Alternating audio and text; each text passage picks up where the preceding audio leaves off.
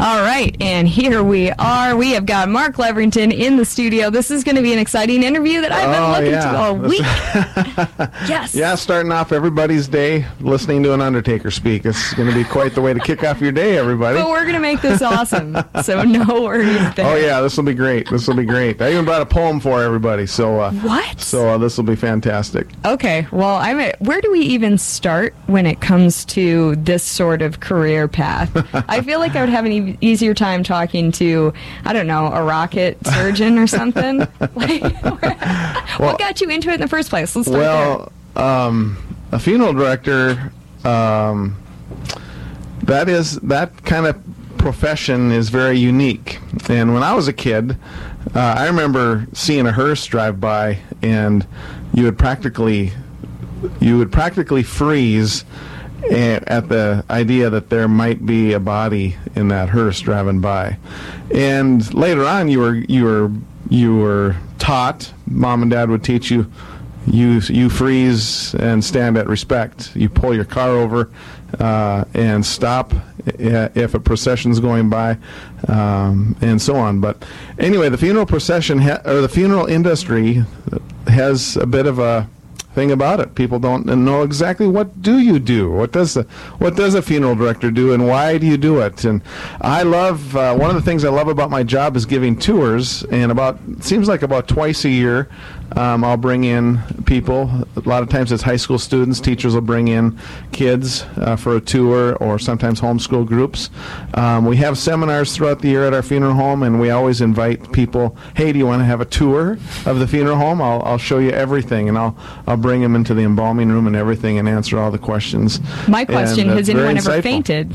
Huh? Has anyone ever fainted on you? Oh no, no. Uh, my tours are fun. We laugh and we we uh, we make it uh, we make it enjoyable. We don't force anybody to go anywhere where they don't want to go. Yeah. But uh, no, absolutely not. I'm a I'm a fun kind of guy. I like to make people laugh. I like to smile, and uh, and I love what I do. So why did I become a funeral director? Well. It was. It's really kind of a God thing. Um, Okay. I believe. I definitely believe in prayer, and uh, I definitely believe God's God has me where He wants me to be.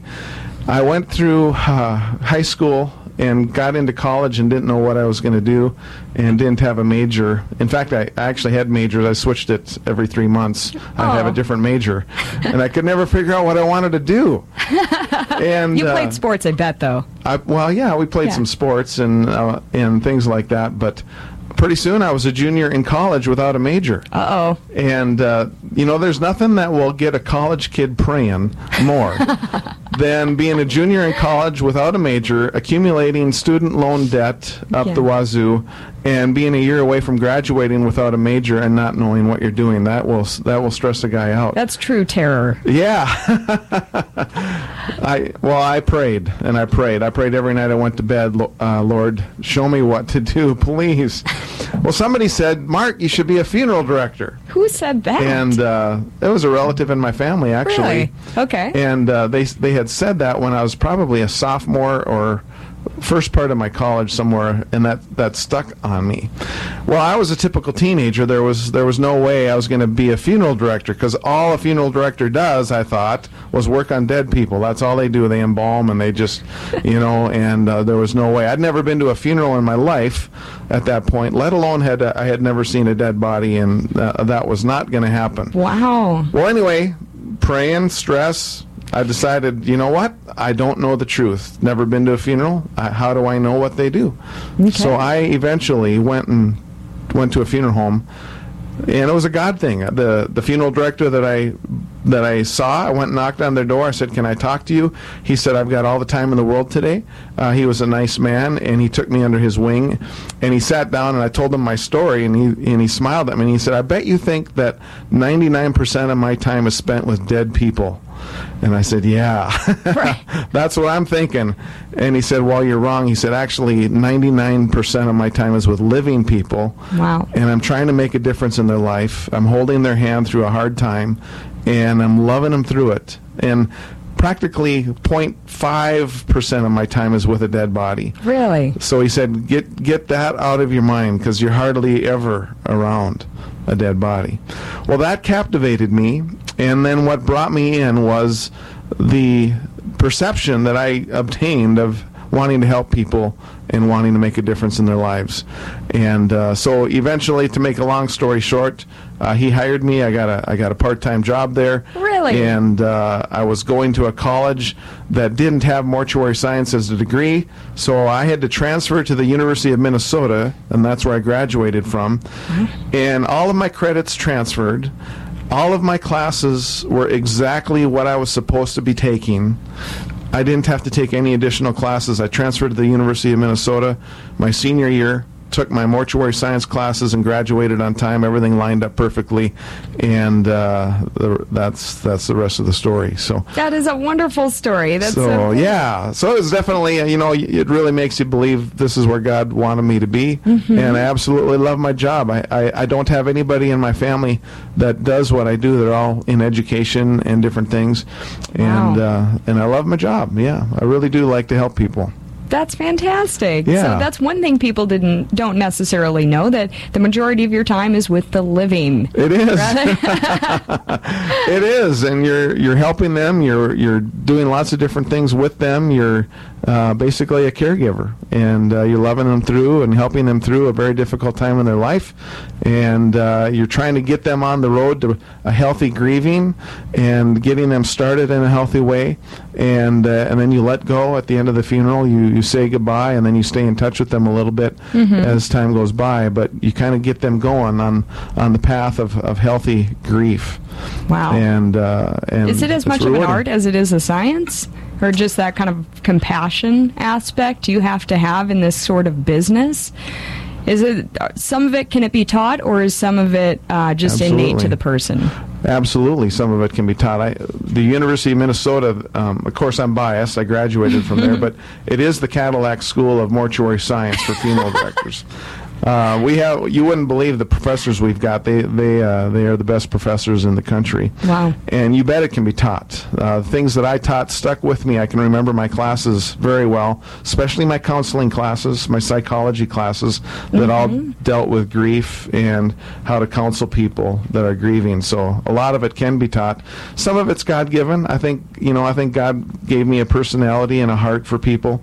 Uh, I think He gave me a heart to to love people that are hurting, and and I feel very burdened by hurting people, um, and I think that makes me a better caregiver, and a better funeral director. Uh, so yeah, Wow, that's yeah, wonderful. Yeah, yeah. Well, what are some other aspects that people might not necessarily know? Everybody kind of has a standard vision in their heads of something a little more gloomy and, you know. Oh yeah. You know, a lot of people say, "How can you do what you do? It's it's sadness all the time, and you're a fun guy and you like to laugh. How how is it that you can do what you do?" And uh, it's not true. Um, it's not sadness all the time. Now it is every once in a while. Sometimes the grief is very heavy. Sometimes I'm I'm going to bed. Uh, praying for people and and uh, sharing with my wife and my kids what what this family's going through, and we take that grief home. But thank goodness it's not that way every time. A lot of it time it is uh, a homegoing ceremony, and we're celebrating someone's life that's going home to heaven, and they've been uh, they've been such a great uh, asset to the family, and now we're celebrating their life, and the grief isn't heavy. Yeah, there might be grief there still, but uh, but a lot of times we're we're celebrating and honoring the life lived, and uh, so yeah. We've got a question here. Oh, a call-in question. You had to take. Are you taking calls? Ta- You're the first one. I Uh, usually first do- caller. We Yeah. should give away presents. Here we go. Funeral directors have to take a test to be certified, right? That's true. What is that test like? Oh, very stressful What's- test. There's uh, several tests actually. Uh, I graduated in 1988, and after I graduated, I had to take three big tests. One was my federal state boards. Wow. So you have a uh, you have a uh, an American Board of Funeral Service practitioners that govern who gets licensed in America. So you have to take that federal board exam. If you pass that, then you go on and you take your state board exam.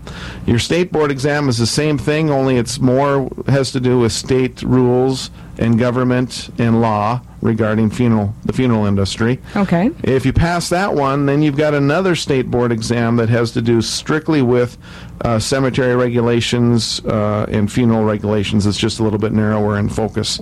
So there's three big exams, and um, you've Not just one test. three. There's three. Yeah, yeah. So, yeah, and uh, once you've got them, then then you're in, and then you get your license. Um, I took a. In, in my situation, when I graduated, I I had to take a nine month internship before I got my license. Oh, sure. So I took all my state boards, all my federal board exams, and then I entered a nine month residency where I worked for a funeral home as an intern. Where was that at? Uh, that was in Albert Lea, Minnesota, right on the Iowa border. I bet you know where Albert Lea is since you're from Iowa. That's a little farther west, but okay, yeah, I've right by. Mason City. Yep. Yeah, yeah. So Cool. Anyway, that, that's where, and we had a, you know, somebody over you that's training you and kind of Mm-hmm. on the job training. But they're very careful, and uh, and uh, anyway, so yeah. Wow. So the actual, you know, you mentioned the legal aspects and the certifications through the state and the federal. Mm-hmm. What about the actual nitty gritty? Do you do the embalming of bodies, or does somebody else? You, Yeah, Mark no. Levrington. Absolutely, I Okay. do. Yeah, you know, I get that question once in a while. Do you do everything? You see the shock on my face? Yeah, I do everything. I, I, I do everything. I will go to the nursing home or the hospital, and I will sit down with the family that's there, and they, they're my priority. I, I mm-hmm. visit with them, ask them what kind of questions they have. A lot of the, most of the time, they don't know what to do. They don't know what the next step is. So I kind of give them a roadmap. I give them some things to think about, and I tell them, you know, let's get together tomorrow, but here's some things to think about. Yeah. Here's what we're going to be dealing with. So once they have that roadmap, then they feel much more at ease and they and, and they can relax and, and they see what needs to be done. And we'll get together the next day. But then yes i will take the body to the funeral home and embalm. Wow. yes and that might be two in the morning uh, it might be Saturday afternoon when uh, my kids want to go camping, and I have to turn around and go home because I got to go to work. Um, or it might be it might be Monday morning or th- Monday afternoon. But yeah, obviously it happens all the time. So, uh, but I'm the guy. So it's a very time sensitive process too. You said like you may be heading out camping with the family, but you've got to go back and do this. That's right. Um, it's a lifestyle, and uh, you, um, you know, it's uh, it's probably not a fair comparison, but it's kind of like a, being a farmer or being a dairy farmer. You can't get away. You're you've got you've got something to take care of, and it's people. And uh, you can try to go, and you might get to go. Like we don't go on too many vacations. If we go on vacation, we'll have somebody help us and cover us. Okay. And my good friend Ken Ripley is is my main guy in, here in Belle Fourche that covers me, who's a licensed funeral director. But uh, we don't go very often, and most of our vacations are camping down at Custer State Park because my cell phone works down there. and uh, if I get called, I just I just head home. So it's it ties you up, and that's why my kids aren't going to be funeral directors. Yeah. Uh, they don't want that lifestyle. we were talking. One of them's a teacher, math. Yeah, our daughter Jessica is a middle school math teacher. She is wonderful. I met her at the Black Hills Roundup, and I'm just like, you're real- wait, wait, Levrington. I see the name tag. Yeah. she's so nice. Yeah, yeah, and we got three other boys Yep. uh, that are two are I guess one just finished college at Liberty University in Virginia, and then Brady is uh, going to be a junior in Minneapolis at Bethel University, and our youngest is Michael, and he'll be a senior in high school this year in Belle Fourche. You've got a full So- house and the schedule, and that's that's a lot. And plus, you were just part of the, the whole parade, the Black Hills Roundup, and all that. Mark Levrington's Love. plate is full. I love being part of the roundup. That's great. That's great. Wow. Hey, I brought a poem with us. Oh, you with did? us. Do, we, Okay. do we need to take a commercial or anything? We're good. no, we're fine. Okay, so so this is a poem called "The Undertaker," and that just kind of is a poem about undertakers. That hey, you know, we're normal people. We we laugh and we cry, and we're not these cold, clammy people that have no feelings like you see in the movies. Is Undertaker the more dated term for a funeral director? Nope, I think Undertaker goes back to the 1700s Okay. actually, and I'm not prepared to give you the history on that term. that's okay. but I think it goes pretty far back. In modern times now, we usually call us funeral directors. Not Undertakers. Uh, yeah. Okay. Mm-hmm. Funeral directors, morticians, uh, undertakers, but wow. I don't know. Okay, we've Funeral got a director's a little bit more professional, more professional. But here's a poem called "The Undertaker." Um, And it says, This is for the Undertaker, whose story is sad to tell, for what he does is never mentioned and often overlooked as well. He's not at all what you might picture. He's not wrinkled, old, and gray. His face is not the pasty white like storybooks portray. Some people laugh and make their jokes, and some turn up their nose, and many think he is strange for the life that he has chose. But there are many things that they don't see, and even more that they don't know. Like all the nights, he gets no rest, but never lets it show. I have seen him work both day and night with no time to eat or sleep, to care for those in mourning and comfort those who weep.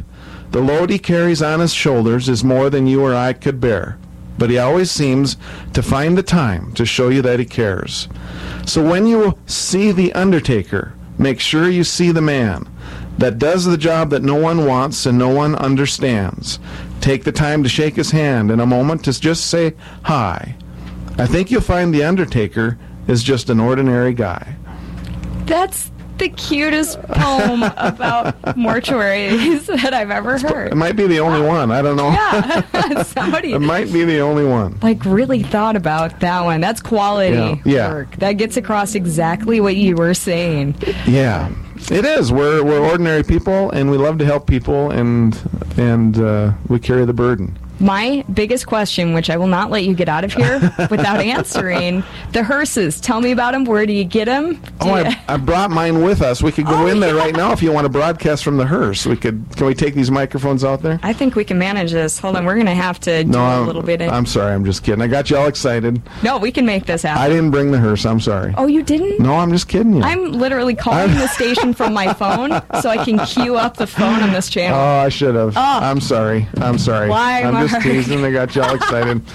no, hearses, you know, they are a very specialized uh, piece of equipment. I've been to a, a factory uh, and got a tour where they make a hearse. oh my gosh. So hearses are very uh, interesting. Yeah. They they make a hearse by taking a, a sedan, a four door sedan car. Usually it's a Cadillac, a Buick, or um, I think it's pretty much Cadillacs and Buicks. Not like a little Toyota, something No, it can't be that. It's got to be a big sedan car, and uh, mine is the one we have is a Cadillac.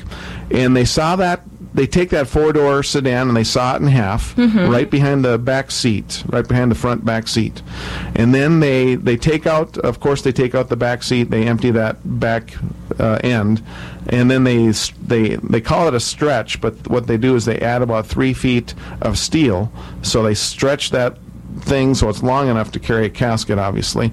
And then they customize the back end. So they add about three feet of steel. They remove the back seats, customize the back end, um, and put it all together, and you got a hearse. So that's not at the Cadillac factory. Is it No. a secondary specialty company that does this? Very, very much true. Yes, there's only about three factories in America that make hearses. Where are they? Uh, the one I went to was in Cincinnati, Ohio. Really? Yep, yep, it was awesome. Yep. Oh, I'm so in love with cars, and I'm just the, everybody knows already. I'm a huge Ghostbusters fan, Yeah. so I became in love with this whole, you know, hearse thing. They're just a mechanical marvel to me. Really, it's They not are. even the morbid aspect. Yeah. They're just incredible. They are. Yeah, they're cool. because the styling goes back, you know, way when we were at the parade, we saw the one uh, hearse carriage with all the windows in it and everything else, and so it's just they're beautiful, ornate kind of vehicles now, Mm-hmm. as they were. They are. Right. And uh, I was going to say something about hearses, but oh, I was going to tell you how much a hearse costs. Oh, don't. You know, I, I like to bring kids in the garage when we do tours, and I open up the hearse, and they go in the back end, and they, they sit in there, and they, Yeah. they go in the front end, and we we start it up and stuff, and and then I ask them, how much do you think this hearse costs? And a brand new hearse probably is about one hundred and fifty thousand dollars. What? Uh, they're not a cheap vehicle. It's kind of like a farmer buying a new combine. Hundred and fifty thousand dollars for a new hearse, and you're talking Cadillac in your Yeah. guys' case. Right. Yeah. Oh my gosh. So when a funeral home buys a hearse, typically they'll keep it for a while. Yeah, and keep it in very good condition, I imagine. Yep, we baby it. That's for sure. Keep well, it they're going slow most of the time, aren't they? Yeah, they do tend to go pretty slow, and they don't get a lot of miles actually either. So uh, So that's right. purchasing said hearse might actually be a good investment if you find a used one. Yeah, that's right. That's right. Yeah. Um, actually, looking. Oh, you can get a 1969 Cadillac. Oh, let's see how much the two, 2018 Cadillac Armbruster Stageway Crown Regal is. She's googling I am. hearses. I am because I'm curious. In the no, it's not even giving me prices. Uh, see? yeah, Yep. that's amazing. Though. Gotta go to the factory. that Yeah. was my big question. Where did these vehicles come from? How do I get one? Yeah. Yeah, and you you could have a hearse. There's no there's no law that says you couldn't buy a hearse and, Oh, and yeah. have a hearse. it's a big old Uh, anybody can buy a hearse. Yeah, if anybody wants to spend that much money, you can you can go get a hearse.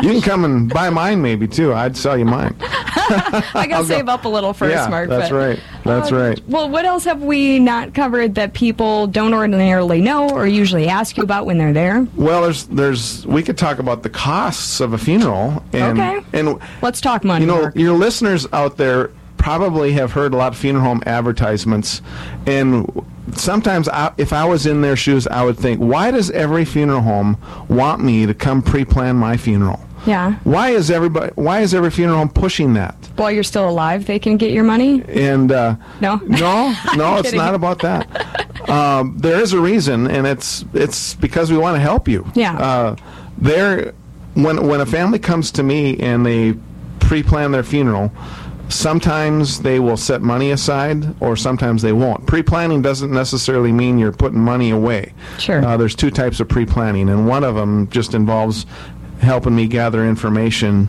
so that I can make this easier for you. But if you'll notice on TV and radio, a lot of a lot of funeral homes are pushing that, and I always think, you know, are the people do they understand? Are we trying to trick you, or why why do we want you to come pre-plan? And it really is uh, um, uh, because we want to help you, and because it makes a lot of sense. So how does how does pre-planning help a family?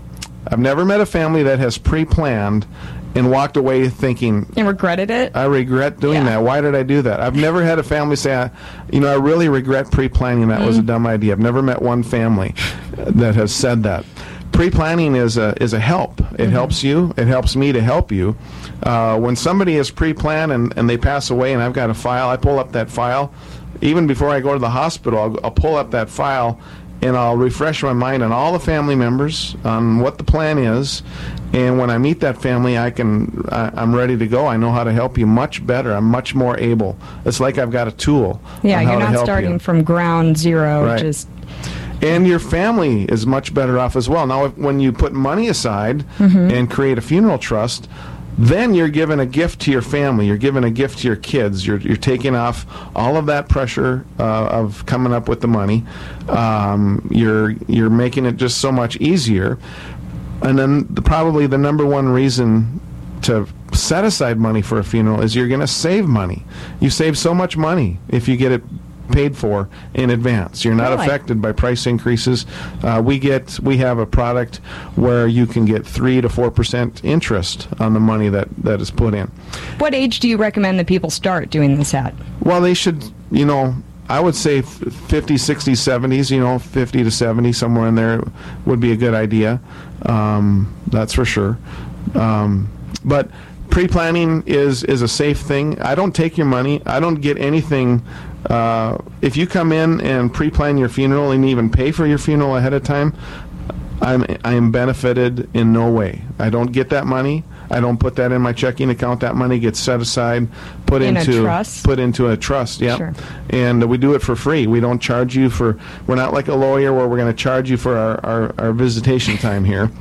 Yeah. uh, it's all free.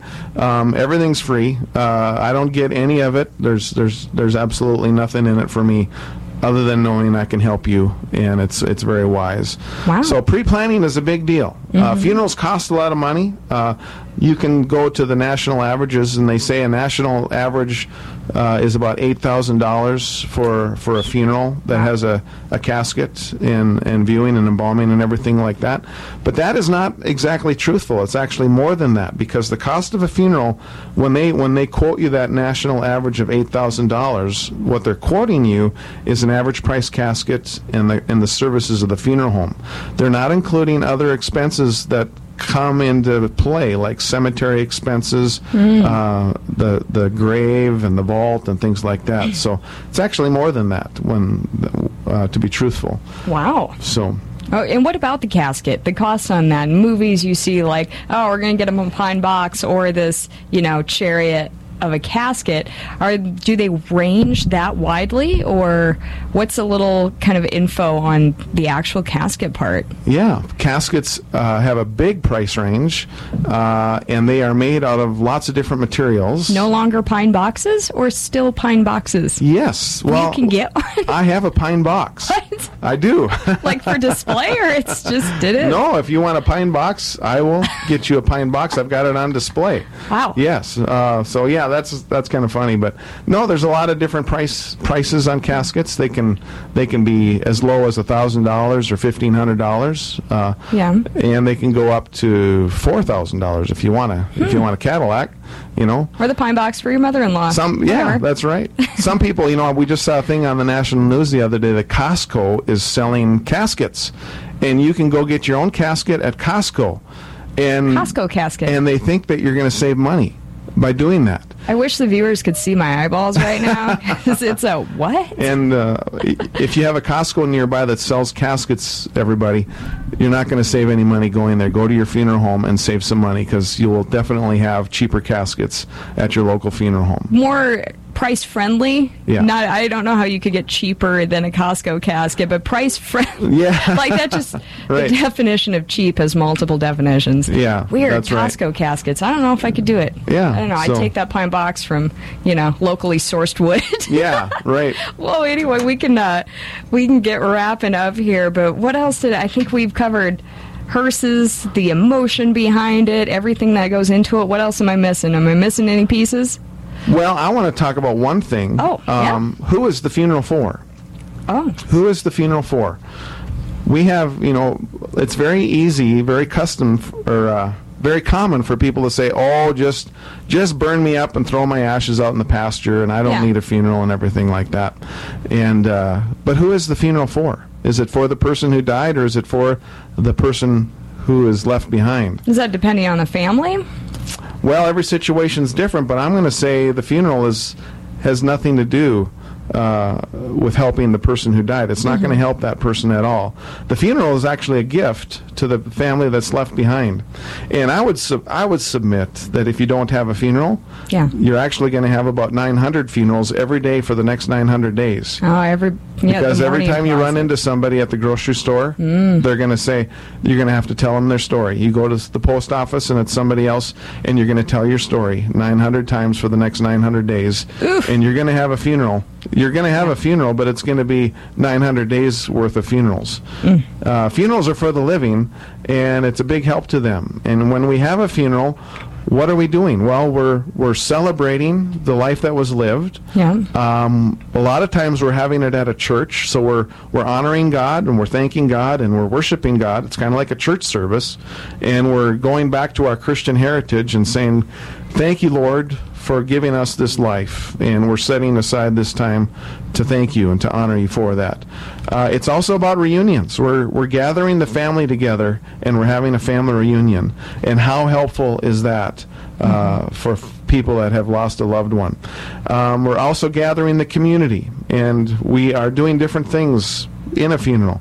We're reading scripture that reconfirm or r- encourage us and remind us that God is in control and he, his hand is in this and he's with us and that he's faithful. Mm-hmm. We're going we're singing songs that remind us and encourage us, but we're ending the service on a lunch.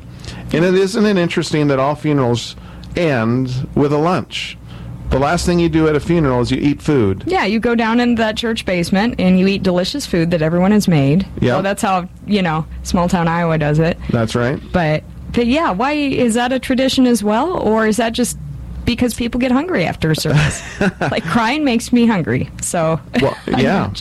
what we are doing there is creating an, an environment that gives you um, a kickstart into life goes on. This is uh, we most of the time we don't end the service at the cemetery. Sometimes we have to do that. Sometimes we'll have the lunch first and then go to the grave, and you'll go home from the cemetery. And sometimes it is that way, but most of the time Cemetery and then lunch. yeah, most Yep. of the time it's cemetery and then lunch. And the lunch is a symbolic thing where this these are your closest friends.